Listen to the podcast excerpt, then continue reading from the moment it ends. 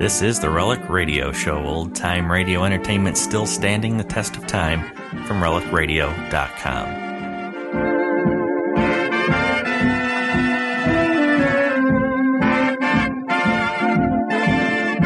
Welcome back to the Relic Radio Show. Thanks for joining me once again for another 60 minutes of radio drama.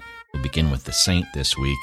Hear his episode from July 8th, 1951, titled Satan's Angels. After that, it's The Whistler and Search for Maxine, his story from March 13th, 1949.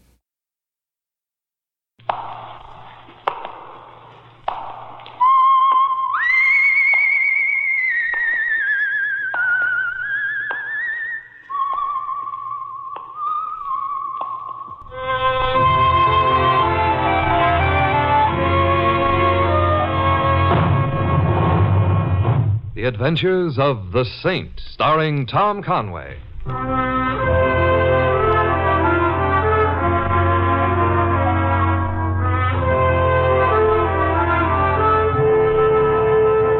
The Saint, based on characters created by Leslie Charteris and known to millions from books, magazines, and motion pictures.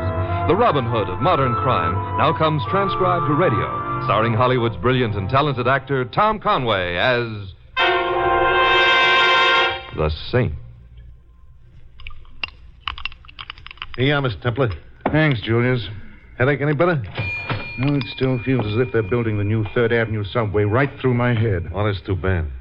I don't mind the digging so much, but I wish they'd be a little more gentle when they throw the track down. They're rather quiet in here tonight, anyway. Yeah, well, it's raining. You know the people, they stay home when it rains. Mm, it was quiet last night, too. Well, then it was nice out. The people, they don't like to go indoors when it's nice out. Oh, I see. Mm, What this business needs is nice, intermediate weather.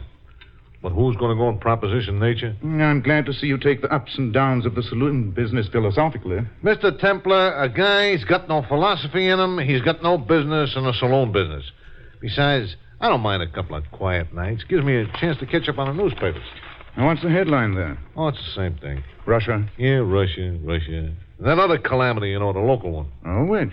Frenchy LaSalle. Oh, that's a former calamity, isn't it, Julius? They're burying LaSalle tomorrow. Well, that's what the cops say. But uh, you don't believe it, huh? Ignorance believes nothing, Mr. Templar, and me, I am ignorant. Oh, then I'll have to change your rating on my little list, Julius. I've mistakenly marked you down as wise. Nah, in many ways ignorant, Mr. Templar. Like, uh, for instance, how do they know? Uh, how do you mean, how? Well, for six months, the cops have been hunting high and low for this LaSalle. They got a reservation for him at Sing Sing, you know, private room. And a chair that's equipped with a built in toaster. Uh huh, yeah. They're going to fry him, and believe me, nobody deserved it better. And they finally find this Frenchy Lasagne. You see, he's dead in a river. Three weeks in a river, Mr. Templar. So how do they know? Uh, you mean uh, a man doesn't look like he used to look after three unhealthy weeks in the Hudson? Ah, uh-huh, that's my point. It ain't that I think the cops may be doing it on purpose, but you know they make sometimes mistakes. Mm, not very often. But sometimes. And it says in the paper he didn't even have no fingerprints left, you know, three weeks in a river. No, but you forget. He was wearing a ring that LaSalle always wore. The scraps of clothing were definitely established as LaSalle's, and the shoes and. Uh, oh, there were a few other things. Yeah, but. Julius, a scientist can reconstruct the face and body of a man dead almost a million years just from a couple of bleached bones. Who knows? Huh? Well, they say that this is what the fellow looked like a million years ago, but you and me, we gonna tell him no? Or the fella, maybe? Ah, you're a cynic. No, Mr. Temple, I'm just ignorant. But what's the difference? They say that it's Frenchy LaSalle they're putting under tomorrow, so all right, it's Frenchy LaSalle by me, too. Good night, Julius. Good night, Mr. Templar. Hey, that headache of yours, you should put it to bed on a rainy night like this. That's exactly what I'm going to do with my headache, and with the rest of me, too.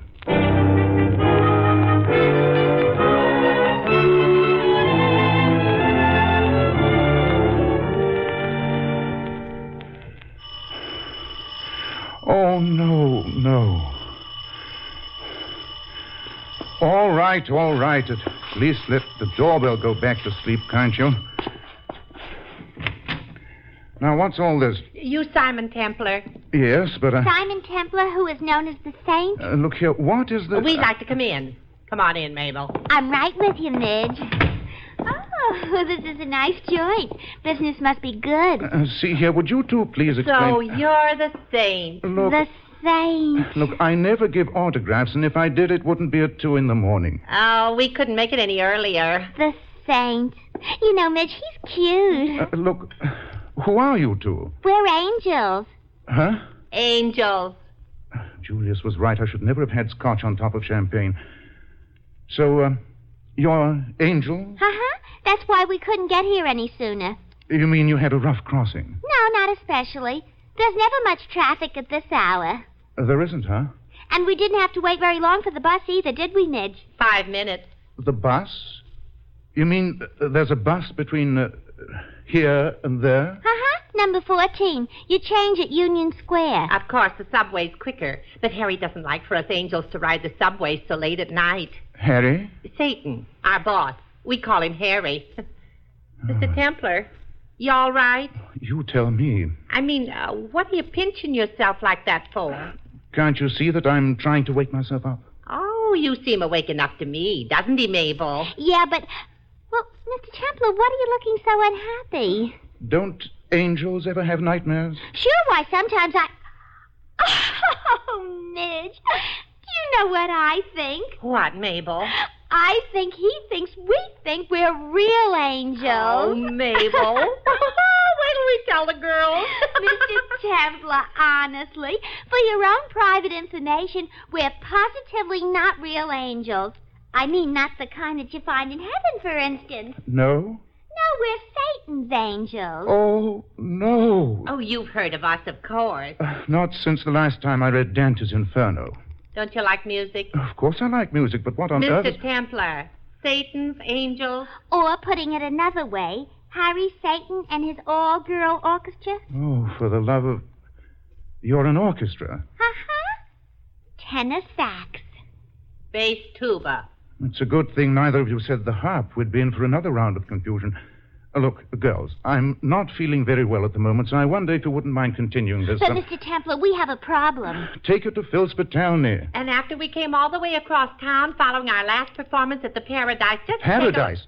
Look, let's not start that stuff again. we need your We help. really do. But I don't know anything about your music. I mean, Oh, we didn't come to see you about our music. No, it's something worse, much worse. what could be worse? Our second trombone has disappeared. Completely vanished. Oh, it, it'll turn up in some pawn shop, I'm sure. And if it doesn't, why not uh, all chip in and buy another one? And let me go back to bed, huh? Uh, But it isn't an it. It's a she. Our second trombone, Mary Miller, and she's disappeared. I see. Tell me, have you ever heard of a thriving little institution known as the Missing Persons Bureau? Yeah, we called them. They won't handle it. They said they don't consider Mary missing just because she's been gone one and a half days. Ah, Good for them. I'm glad to see they're alert down there.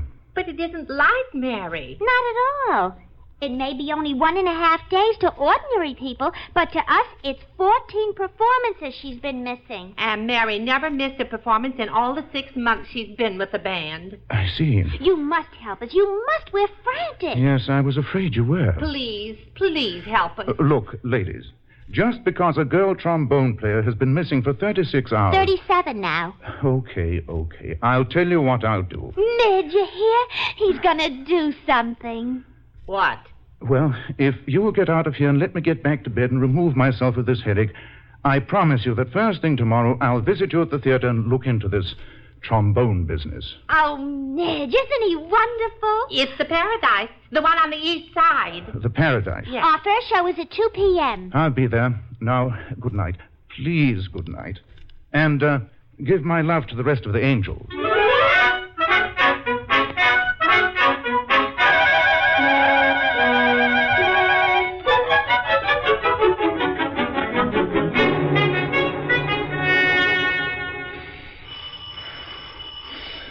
Oh, no, no, not those two again.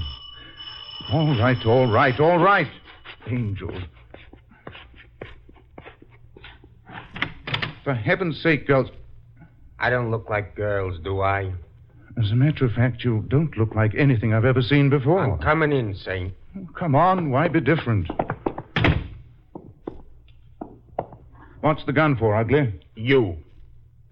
Uh, It's a nice joint you got here. That's what they all say. Cigarette? Yeah, thanks. It's uh, poisoned, you know. I've been poisoned before.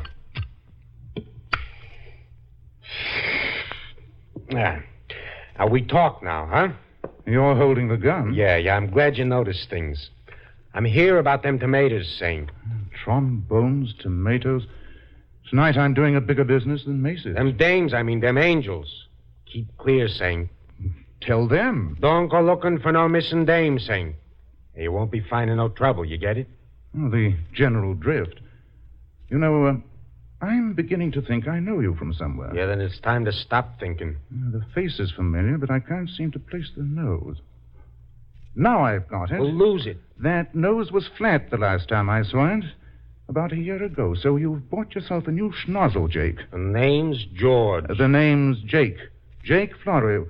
You worked for Frenchy LaSalle, I'd drop it. head of his artillery You're corps. clever, Saint, but right now is when you're going to start feeling sorry you wasn't born dumb. Now stand where you are. Hey, hey. Now, wait, Colt. Now get out of here. Now, wait a Well, that's one way to get rid of a headache.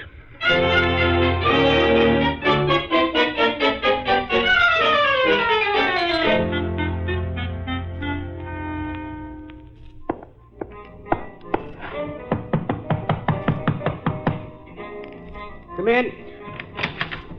Mr. Satan? That's right. My name's Templar. Eh? Hey, did you catch a shell? As a matter of fact, Mr. Satan, I... We murdered the people today, murdered them. Almost as big as that day in Dubuque. Hey, you hear that applause, Bud? Uh-huh, I heard it. Yeah, well, we'll improve. That's a great little outfit I got here. Great bunch of girls. You should have caught us that day in Dubuque. You just should have caught Uh, us. maybe next time. There's uh, something I wanted to talk to you about. Uh-uh. Uh, look, pal, if it's about them payments for those arrangements... I'm you- not collecting bills. I'm, I'm looking for a girl. Ah, so it's like that, huh? Uh, no, it's like this. I understand your second trombone player is missing. huh?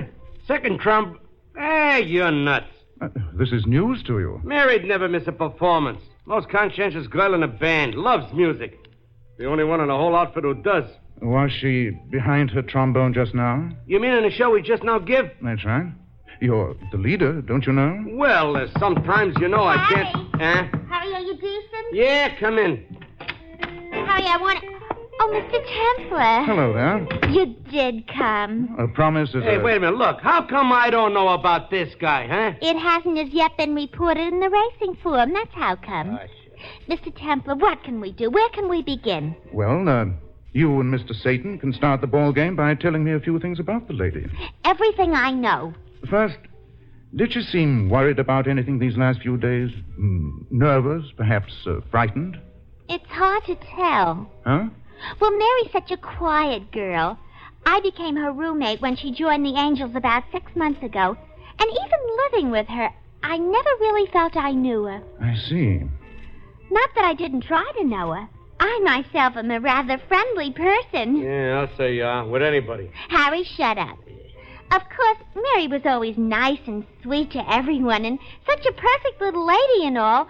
But yet, What? well, every now and then something sort of, well, sort of tough like seemed to show up in her. Go on, you're nuts. Harry, I want you should butt out. Well, you're wrong. And she seemed like she was carrying secrets, Mr. Templar. Deep, sorrowful ones. Of course, I never asked her to elucidate. Not much. Where was she from? Well, that was one of the secrets. Every time I asked her, she'd make like she didn't hear me. But, Harry, you should know. Me? Yeah, I don't know anything. Not anything, period. Uh, What did she do before she became one of Satan's? I don't know that either. Didn't she tell you anything of what she'd been doing before? What, what uh, orchestra she'd been playing with, for example? No, I never asked. And if I did ask, I don't remember. And if I asked her, she told me. I don't remember that either. If she was a horse, you'd remember. Oh. If she was a horse, you'd even know how many hands high her grandmother was.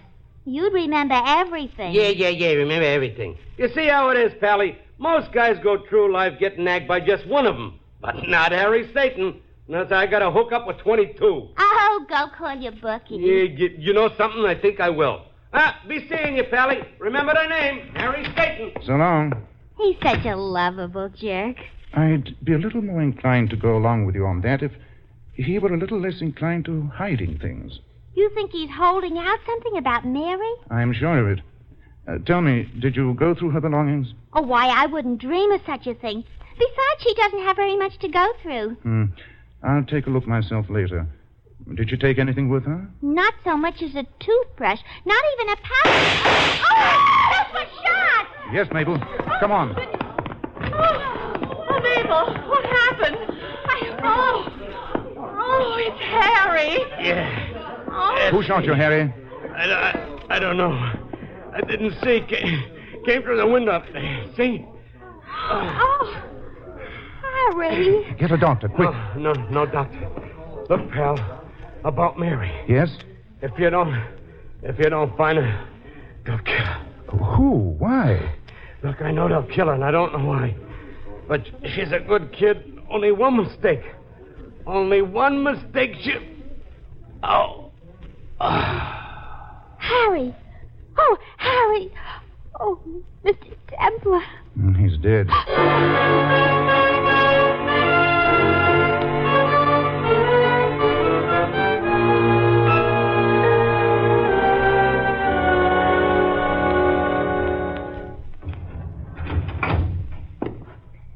Our room is down the middle of the hall, Mr. Templar, this way. I see. Thank you.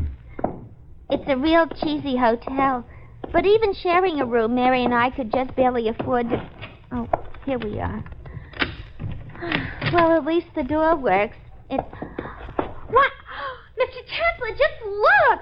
You haven't been entertaining any tornadoes lately, have you? Well, I never. Who could have done such a thing? Who could have torn our room apart like this? Whoever it is was looking for something, obviously. Looking for some. But what? That is point number one. Point number two is did he find it? Hello, what's this? Oh, that's Mary's first aid kit. You know, bandages and iodine and heaven knows what else. It's rather professional looking, wouldn't you say? Uh huh. Mary never went traveling anywhere without it. Why, any time any of us girls cut a fingernail too close or got a little burn from a curly iron, there was Mary making like Florence Nightingale. I see. Harry used to. Poor Harry. He used to say having Mary with the orchestra was like having a doctor in the. You weren't listening. Is uh, this Mary? Uh huh. That's me on the left. Midge took it last month. Oh, look at this room. What on earth could anyone have been looking for in here? I wish I knew, Mabel. But I do know this. Whatever it was, he didn't find it. Oh, You can tell? But how? The wallpaper. See how he ripped it off in places, places that make no sense because there's no possible hiding place behind where the paper was. But so what? It was an act of frustration. Not finding what he was after in any of the probable places he looked, he lost his head and started on the improbable ones. And began to tear down the walls? Oh, I'd like to get my hands on him just for one little minute. So would I. But not because of the wallpaper, for what he did to Harry. Come on, let's get out of here. Yes, this room is just altogether too depressing. Wait a minute, Mabel. Is this Mary's trombone? Uh huh. Well, they come in two pieces, don't they? The sliding part can be slid right off the blowing part, and What is it? Did you find something, Mr. Temple? I'll let you know as soon as I work whatever it is out of. There we are. They've rolled. They're rolled up. Mm. Well, I'll be. X ray pictures. Now, why would Mary have X ray pictures rolled up in her trombone? Because she figured, and rightly it seems, that her trombone would be the one place whoever was looking for them wouldn't look. But. But. I- I don't understand. Why should anyone. I'm just as puzzled as you are. Mr. Templar, you could never be.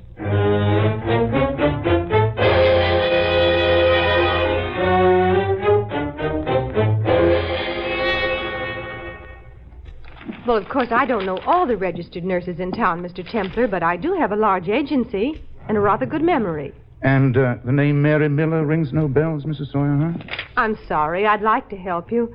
Perhaps one of the other nurses' agencies. Perhaps. Or perhaps Mary Miller was known as something else. Or perhaps she wasn't a nurse at all. Oh, you're not sure then that she was. Mm-mm. No, I looked into a box and found a hunch. A bar? Yes, a first aid kit. One that seemed just a trifle too elaborate for a simple citizen to own. Oh, I see. You're sure that this snapshot doesn't. Uh... Mm, no. Doesn't look like any of the nurses at this age. Hmm. I wonder. Would you mind uh, wondering out loud, please? Of course, her hair was dark. Whose? If I could just see this girl as a brunette. Oh, that's easy. Why go to Antoine's when you have Templar? The picture, please, and uh, that soft pencil. Voila, mademoiselle, is brunette now. Why, it is. It's Mary Webster. You say that name with an exclamation point after it. Several exclamation points. Go on. She was Dr. Burton's nurse. And so? You don't recall Dr. Burton? He was quite notorious. Uh, What did you do? Flunk his cigarette test? He had some rather interesting patients, Mr. Templar.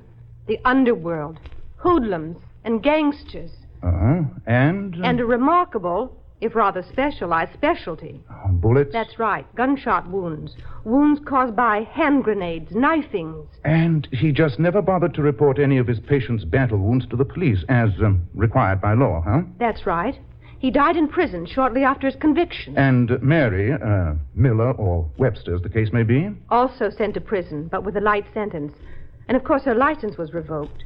She had to give up nursing when she got out. And so she became a trombone player and a collector.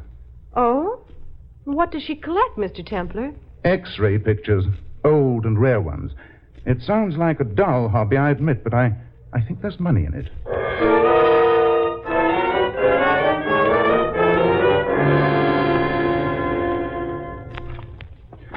Well, Raymond? Very interesting x ray plates, Simon. But what am I supposed to do about them? Just uh, tell me about them, Doctor. Simon, I'm a physician employed by the office of the city medical examiner. You know I'm not allowed to give private consultations here. Mm, I think this consultation might develop into a rather public one. It's a riddle you're making? I'm trying to make answers, my friend, not riddles. Yeah, very well. They're pictures of a shin bone, that's all. That's all? Well, slightly different sort of a shin bone. Now, you see, see right here, this darker portion through here? Mm It's a silver plate. Man evidently was in an accident of some sort. Or he was shot? Mm, yes, yes. A bullet would just about break off that amount of bone. He might have been shot. Anyhow, his physician had placed the missing bone with a silver plate. That's all. It's done all the time. Have you uh, done any autopsies around here lately on a body with a silver shin bone, Doctor? No. What are you trying to find out, Simon? What about Frenchy LaSalle? LaSalle. I did that autopsy myself. No silver plates. Then it wasn't LaSalle they buried this morning. What? Simon, are you crazy? That body they dragged out of the river checked up as LaSalle on at least a dozen points. Planted points. The body was dressed up to give that impression before it was dumped into the river. Huh? Oh, it's simple enough. French's body comes out of the river and into a grave. And the, the police close the files on Frenchy. The heat is off, and LaSalle beats the chair. Yeah, but how do you know? What? that these x-ray pictures show LaSalle shinbone. Uh, a killer named Jake Florio, who used to be French's right arm, told me not to go looking for a missing girl named Mary Miller. Hmm, either you have too much imagination or I don't have enough. Well, Mary worked Mm, for the doctor who did the operation on this leg. She's probably one of the few living persons who knows that LaSalle has a silver plate to his shin. And she had the x rays to prove it. So? So, if the man buried today in French LaSalle's bad name didn't have a silver plate in his leg, Then this Miller girl had some pretty important information. Why didn't she come to us with it? because she wanted more than to be paid off with a, uh, with a thank you, she isn't that good a citizen. You think she tried to shake down LaSalle? Mm-hmm. And I think LaSalle refused to shake. He's probably at this very moment twisting her arm, trying to make her tell where these pictures are. I can see where he'd consider them important. They're the only thing in this world that can prove he's still alive and still a candidate for the electric chair.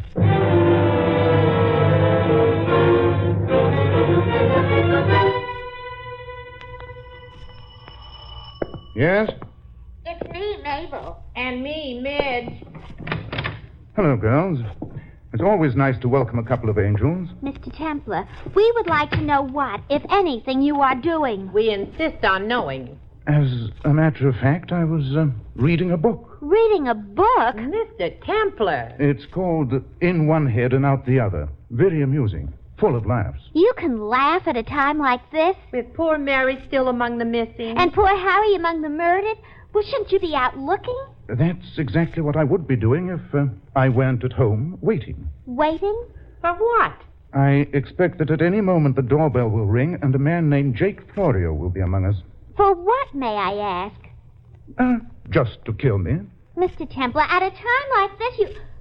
Kill you? Mr. Templar, no. Don't let him. I'll, I'll do my best. But, but why should anybody want to kill you? For the same reason he killed Harry Satan. I know too much about Mary Miller. And knowing too much about Mary, he's afraid uh, might lead me to knowing just enough about Frenchy LaSalle. I don't understand you. Uh, it's healthier that way. Mr. Templar, are you sure that this Florio person is coming? Uh, not positive, but it figures that he should. But you, shouldn't you do something to protect yourself? I have. oh, oh. Get in the other room, quick. But, but. Do as I say. All right. Come on, Mabel. I'm coming. Yes? Telegram. Oh, hello, Saint. Why, it isn't a telegram at all. It's Jake Florio. And I'll bet you've come to shoot me. Uh, Out inside, Saint. Come on, come on. Anything to oblige a man with a 38. I, I warned you not to poke around, Saint. You know what happens to smart guys who can't take a suggestion? Well, Simon, did I do it as you told me to? The operation is a complete success, Doctor. And now let's bring him back to life for a while so he can tell us where Frenchy LaSalle's hiding. Mr. Templar. Are you all right? I'm all right, I'm all right. Uh, doctor, I'd like you to meet a couple of angels. How do you do? Hello. Gee, Midge, he's cute. Yeah. Why, yes, he is. I've, um, I've never noticed before. Simon.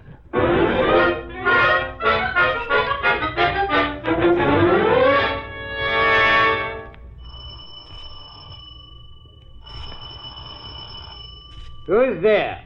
Delivery. You got the wrong apartment. I'm not expecting anything. I guess Mr. Flory must have given us the wrong address. Where are you from? Mead Laboratories. I've got some x ray pictures here. X-ray pic. And Florio told you to bring them here? Yeah, but I, I guess I got the wrong address, so I'll just Uh, be. wa- wait a minute, wait. Maybe I ought to take a look at them. All right, now end in that envelope. You! Saint! Hello, Frenchy. I'm coming in. No, you're not. I would. Take your hand.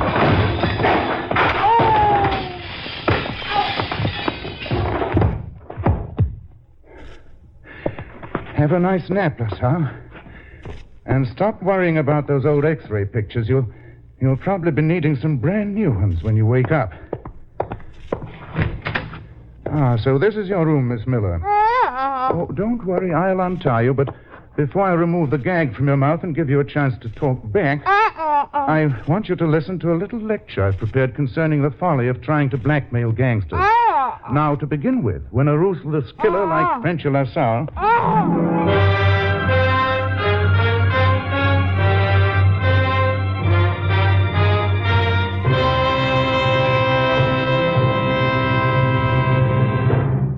You have been listening to another transcribed adventure of the Saint, the Robin Hood of modern crime. Now, here is our star, Tom Conway.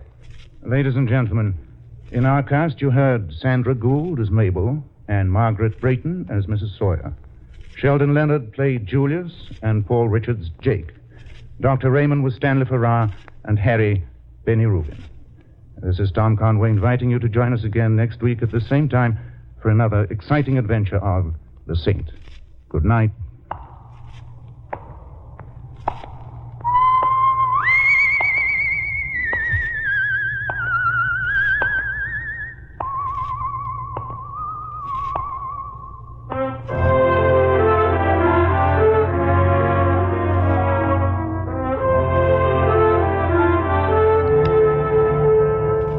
The script of The Saint was written by Michael Crammell.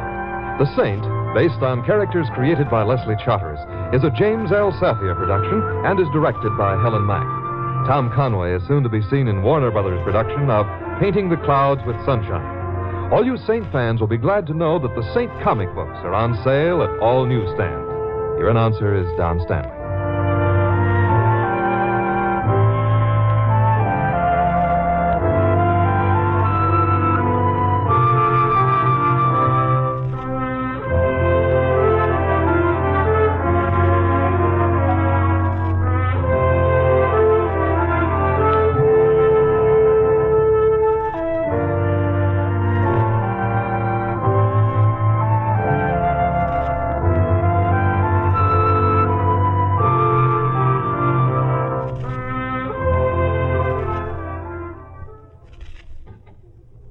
This is NBC, the National Broadcasting Company. The Signal Oil Program. Yes, the Signal Oil Program. The Whistler.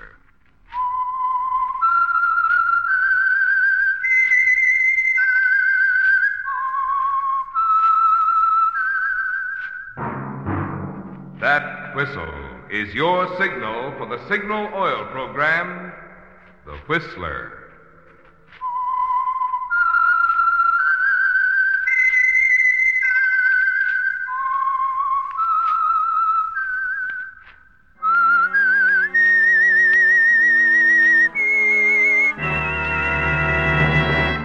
I am the Whistler, and I know many things, for I walk by night. I know many strange tales hidden in the hearts of men and women who have stepped into the shadows. Yes, I know the nameless terrors of which they dare not speak. Yes, friends, it's time for the Signal Oil Program, The Whistler, rated tops in popularity for a longer period of time than any other West Coast program in radio history. And Signal gasoline is tops, too, tops in quality. It takes extra quality, you know, to give you extra mileage. And Signal is the famous Go Farther gasoline. So look for the Signal circle sign in yellow and black that identifies independently operated signal stations from Canada to Mexico. And now the Whistler's strange story. Search for Maxine.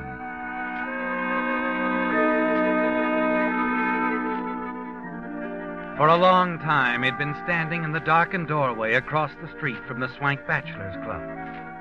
As Ted Pomeroy struggled to make up his mind, he stared up at the second floor windows of the building and puffed nervously at a cigarette. It was the last thing he wanted to do, to go to Cousin Walter for a favor. But there was nothing else he could do. Ted was a good newspaper man who'd suffered one bad break after the other through no fault of his own. But he always felt that someday the big opportunity would present itself. Now that opportunity had arrived, but he needed capital. And Walter Pomeroy was the only man he knew who had the kind of money he needed. Suddenly, Ted flipped the cigarette into the street and hurried into the Bachelors Club. Unnoticed by the desk clerk, he strolled across the lobby, up the stairs to the second floor, and stopped before the door of apartment 206.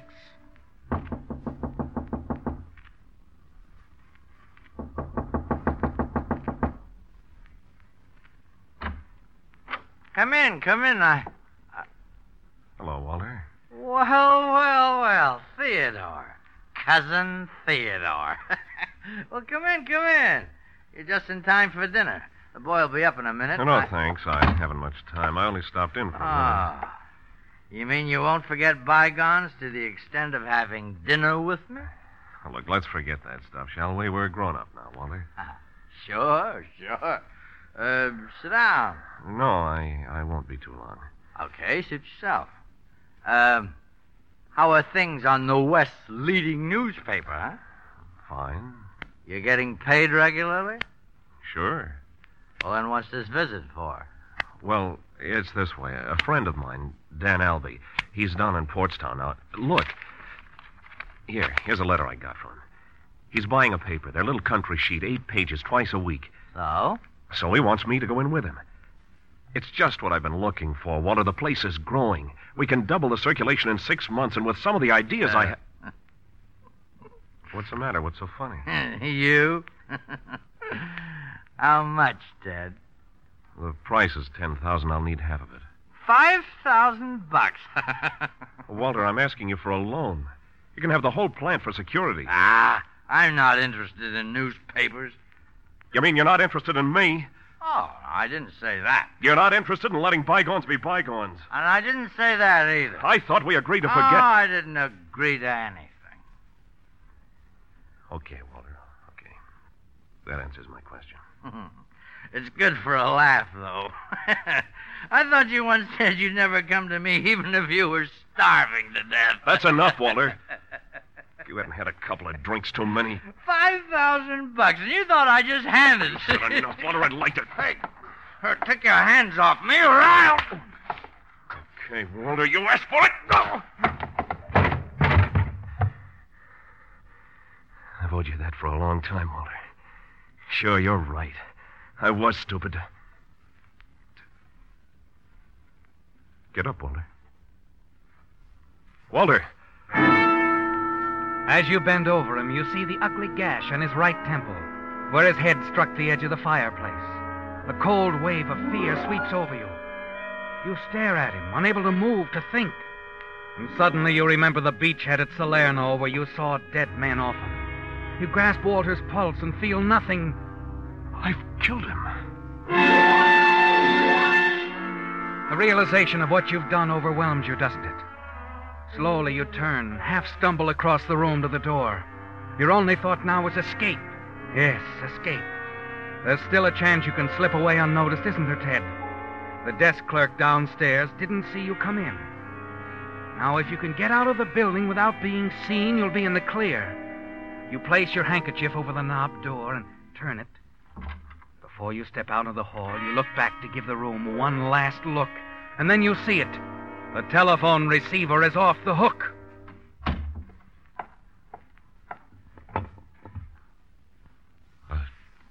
Hello?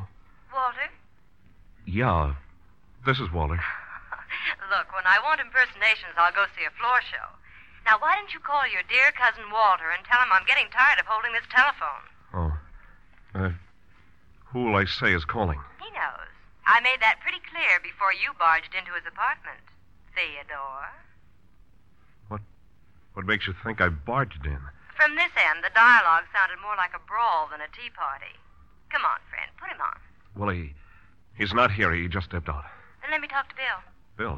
Last name Putnam, Walter's business manager. You're supposed to have dinner there, or is he now administering first aid?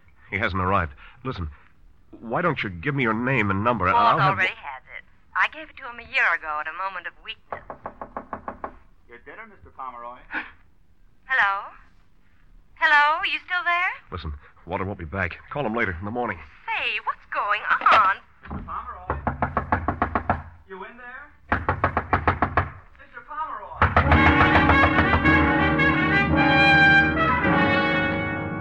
You tell yourself you haven't a chance. The bellboy out there pounding on the door. The girl on the phone who has heard everything, who can send you to the chair with a word. What's happened to Walter has changed your entire outlook, hasn't it, Ted? And suddenly the idea occurs to you. Walter must have her telephone number written down somewhere. You know you must get that girl to protect yourself. You search frantically for his telephone list. You find a gun in the top drawer of the desk and put it in your pocket. Then, as you hear the bellboy rattling his keys outside, you find what you're looking for a small brown leather book with some names and numbers in it. Just in time, you jump for the door and slide behind it as it opens. Mr. Pomeroy? Mr. Pomeroy, what's the matter? Holy cow! Larry! Hey, Larry! The moment he turns the corner, you race for the back stairs two steps at a time and rush out into the alley. The cold air feels good on your face, and you hurry away, still unseen and safe. Except for the girl. Yes.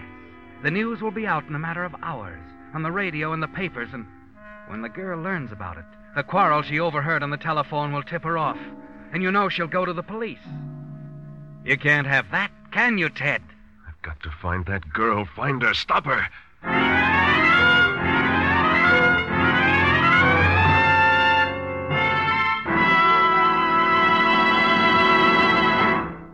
the prologue of Search for Maxine, the Signal Oil Company brings you another strange story by The Whistler.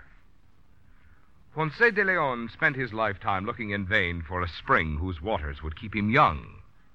Had he been looking for a prescription to keep cars young, I could have told him where to go to a signal service station. Yes, signal dealers have just what the doctor ordered signal premium compounded motor oil for your engine, and signal double check lubrication for your car's chassis. There are good reasons why Signal Premium Compounded Motor Oil keeps that new car pep in your engine longer.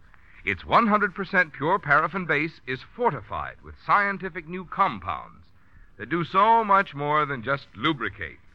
As a result, Signal Premium cleanses your motor of carbon, gum, and varnish, protects bearings against corrosion, and does other important jobs that regular oil alone can't do.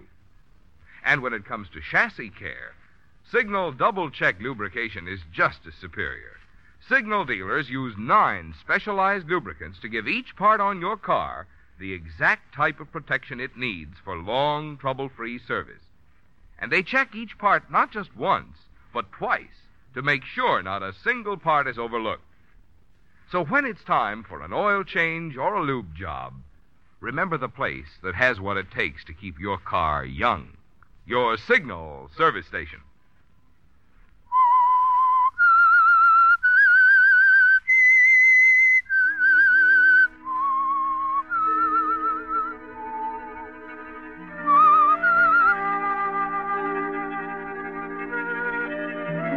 She's the only thing standing between you and freedom, isn't she, Ted? The girl who overheard your quarrel with Walter Pomeroy. And when she finds out what's happened at Walter's apartment, you know that she'll notify the police. And you know, too, that you must prevent her from going to the police. You have only little time to find her and silence her. It's going to be difficult locating this girl, isn't it, Ted? You don't know who she is. All you have is a small brown leather book with some names and phone numbers in it. Walter's memo book. A dozen names in it belong to women, and you wonder which one is hers. As you step into a phone booth, you try to hold the sound of the girl's voice in your mind, hoping you'll know it when you hear it again.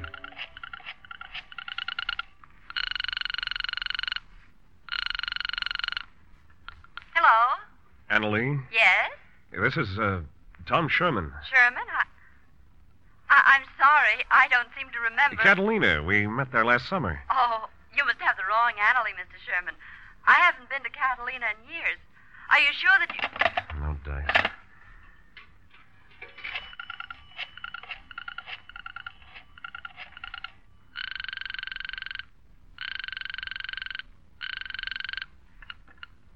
Hello? I'd like to speak with Louise. She ain't in. If you're the guy who's been bothering her, let me tell you. s- Let me see. Hilldale 17375.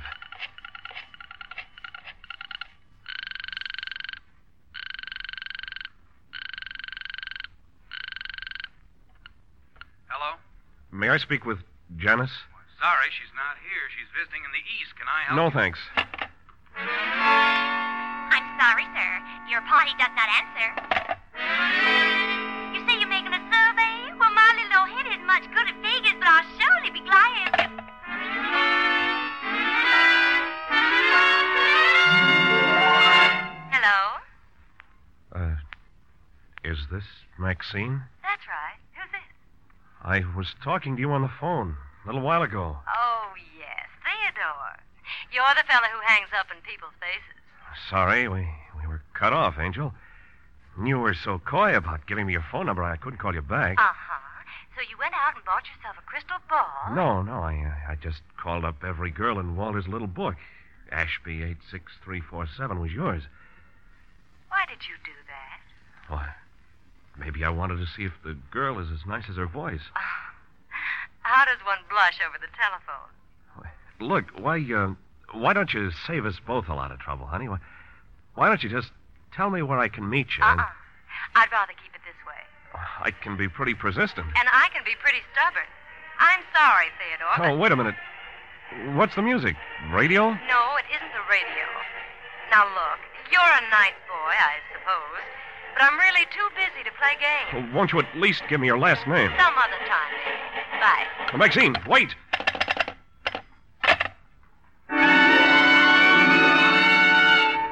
feeling of panic sweeps over you as you stand there in the telephone booth. And something inside tells you to run, to take the next plane for anywhere. But you struggle against the urge and fight it down. You've been a reporter a long time, haven't you, Ted? Certainly long enough to know what happens to a man who runs. What you must do is coldly clear. You've got to find that girl, Ted. It's the only way. Hey, Yeah? through the phone? Eh, Yeah, go ahead. Thanks. Hate to bother you, but I gotta get hold of the little woman. The more I explain to her now, the less I'll have to do when I get home. Boy, they're sure going all out in that parade, ain't they? Yeah, yeah. Parade? Excuse me. Sure, what's the matter? What was that you said about a, a parade? Well, like I said, a big parade coming up the street. Crosstown traffic's tied up for two hours. Coming by here? Yeah, band's down the street now. Man, that's what I heard over the phone. What? Nothing. Thanks. Thanks a lot.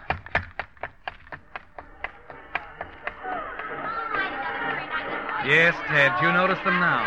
The crowd's lining the curbs outside, and down the street coming towards you is the brass band at the head of a parade. The same brass band that you heard over her telephone, passing so close by that it almost covered her voice. So you do know something about her, don't you, Ted? That she's someplace not far from the street, and the band had passed her at exactly one minute to nine. You remember looking at your watch. It's a chance, isn't it, Ted? A wild one, perhaps, but one that you must take. Excuse me, will you? Uh, mind letting me through? Oh, Goodness, if you're going to walk along with the parade, young man, why don't you get out there? You weren't listening, were you, Ted? You were threading your way along that sidewalk through the crowds for a very definite purpose. And you kept it up for a full block and then looked at your watch again. It took the parade a minute and 20 seconds to cover one block. Figuring it back, that meant they'd covered 13 blocks since passing the girl's telephone. Alvarado Street, Ted, that's where she was. Probably in that big apartment house opposite the Signal Oil Station on the corner.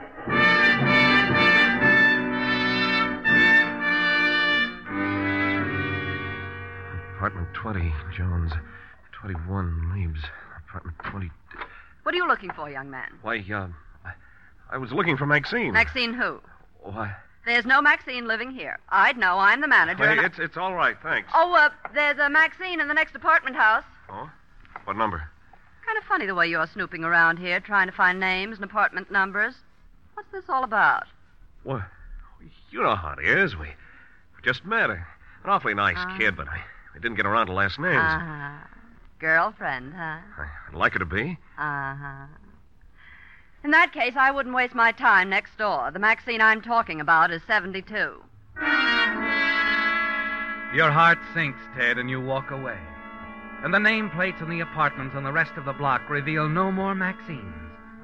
You're left with only one more possibility a residence hotel in the middle of the block. You enter the place and decide to try to call her again. Walk past the cigarette counter in the lobby toward a row of phone booths in the rear. Here, here, just a minute, mister. What's the matter? Where are you going? Just want to use the phone? Oh, oh, well, go ahead, but make it fast. This here's woman's hotel. House rule against men in the building after 11 on weeknights. Oh, I, I'll hurry it up. Thanks.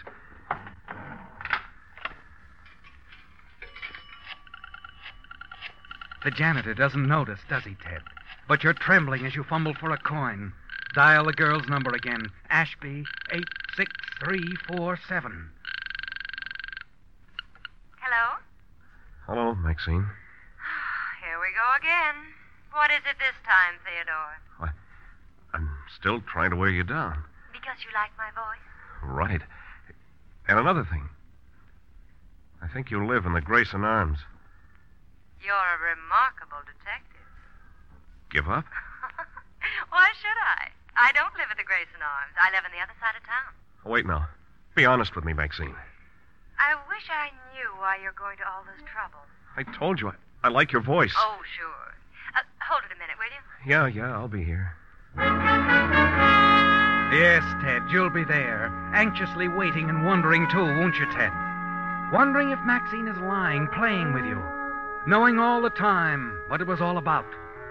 Feeling of panic returns, doesn't it? You look out of the glass doors of the telephone booth across the marble floor to the cigarette stand by the entrance. Notice a man buying cigarettes from the girl at the counter. He leaves, and another man comes in, and you freeze, your heart standing still. It's the distributor with the early editions of the morning papers. You know what must be in those papers, but you can only stare as you wait for Maxine at the other end of the wire. Hiya. Not ready to fold? Hmm. Leave the papers on the counter. Nine. Nine. Your mind is paralyzed, isn't it? With nothing sinking in. Not even as you see the girl at the counter, some 30 feet away across the lobby, turn and pick up a telephone receiver. Now, let's see. Where were we, Theodore?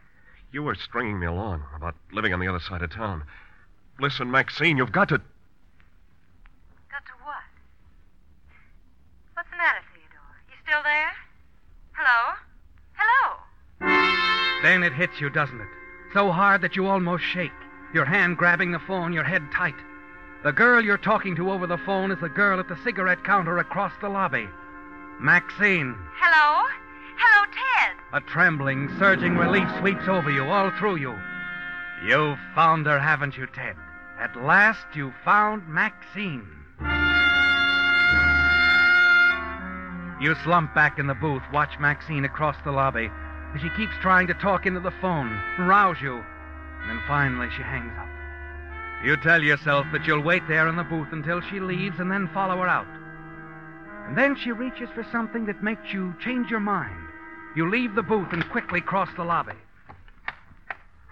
Wait, wait a minute. Yes?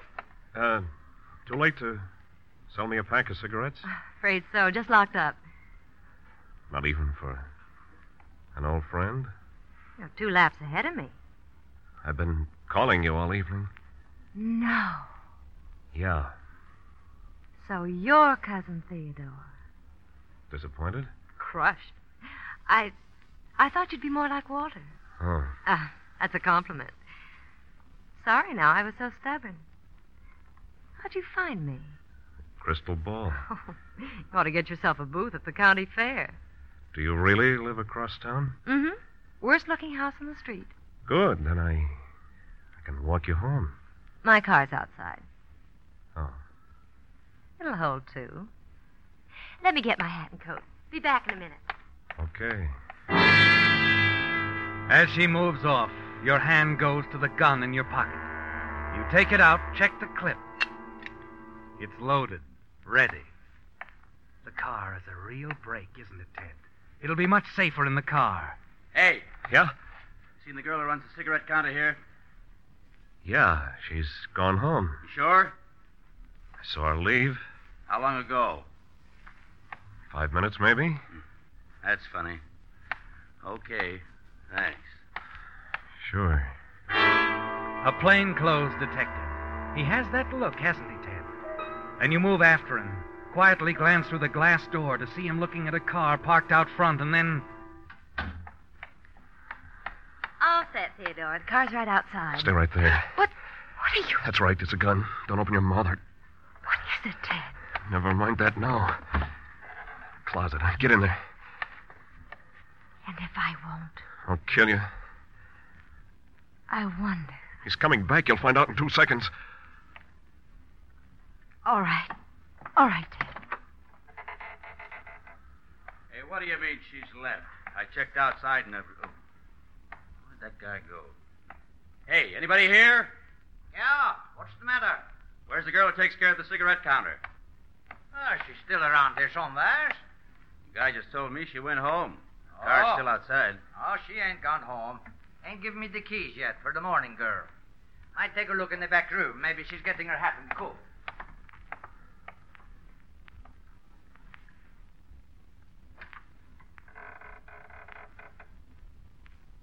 They're gone. Come on. Bill Putnam, Walter's business manager. Shut what up. are I'll you? kill you right here. Now get going. Where? Across the street. We're going to take a walk. Nice, quiet walk in the park. We can be alone. No one will see what's going to happen.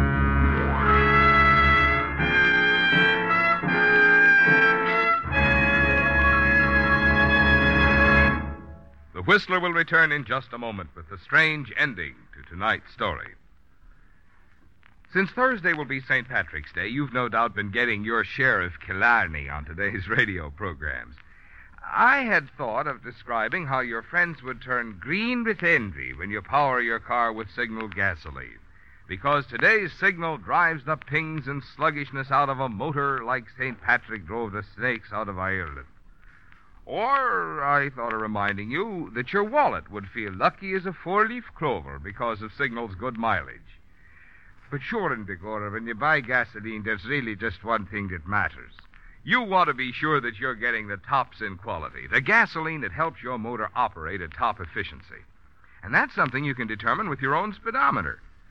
After all, when your motor runs more efficiently, you not only enjoy quicker starting, faster pickup, and smoother knock free power, but also more mileage. Good reason why we're so proud of Signal's famous mileage, and why we say to be sure of the tops in gasoline quality, there are just two things to remember. One, it takes extra quality to go farther. And two, Signal is the famous Go Farther gasoline. Igora? You tell yourself that this is the way it's got to be, don't you, Ted? Yes, from the moment you realized that Maxine could send you to the chair because of the quarrel she heard over the telephone, your quarrel with Walter, you knew you had to find her and silence her. Now, as you follow her into the park, your hand grips the gun in your pocket. It'll be over quickly, won't it? Simply, coldly, and you'll be away and free. As you reach the protective, shadowy darkness of the park, Maxine stops, turns calmly to face you. There's a look on her face, a look that could haunt you for the rest of your life. And then suddenly you know. You know that love her or hate her, you simply cannot kill her. Get away, Maxine. I'm. I'm not going to do what I can. Come on, get away. Hear what I said. Get away now before I change my mind. No, Ted. Come on. Let, let's sit down here. I think you'd better tell me everything.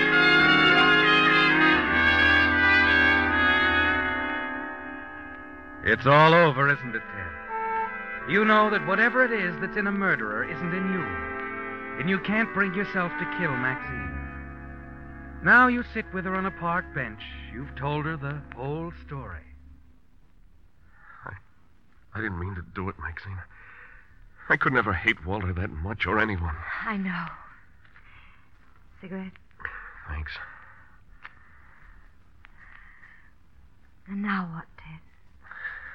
I'll, I'll have to take my medicine. Turn myself in. I'll just find an officer. You won't have to, Ted. Look, coming down the path, Bill Putnam. There's a policeman with him. Maxine! Maxine, where the devil have you been? The officer on the beach and I have been looking all over. Bill, this is Ted Pomeroy, Walter's cousin. Well, that's a break. I've been trying to locate you, too, Ted. Oh, It's about Walter. They've got him down at City Hospital. Hospital? Then he isn't. Some lug busted into his apartment tonight and hit him over the head. Walter says he never saw the guy before.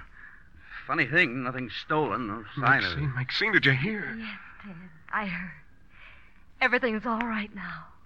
No. Um, how about coming down to the hospital with me, Ted? Walter wants to see you.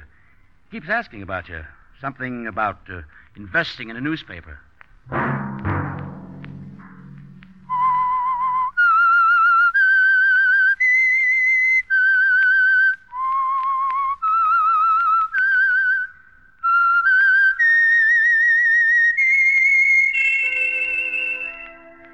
Let that whistle be your signal for the Signal Oil program, The Whistler, each Sunday night at this same time. Brought to you by the Signal Oil Company, marketers of Signal gasoline and motor oil and fine quality automotive accessories. During the current Red Cross drive, Signal Oil Company has asked me to remind you it's the little contributions each one of us make which enable the Red Cross to be of such big help in time of need. Featured in tonight's story were Rye Billsbury, Doris Singleton, and Joseph Kearns. The Whistler was produced by George W. Allen and directed by Gordon T. Hughes, with story by Harold Swanton and music by Wilbur Hatch, and was transmitted to our troops overseas by the Armed Forces Radio Service. All characters portrayed on the Whistler program are fictional. Any similarity of names or resemblance to persons living or dead is purely coincidental. Remember, at the same time next Sunday, another strange tale by The Whistler. Marvin Miller speaking. This is CBS, the Columbia Broadcasting System.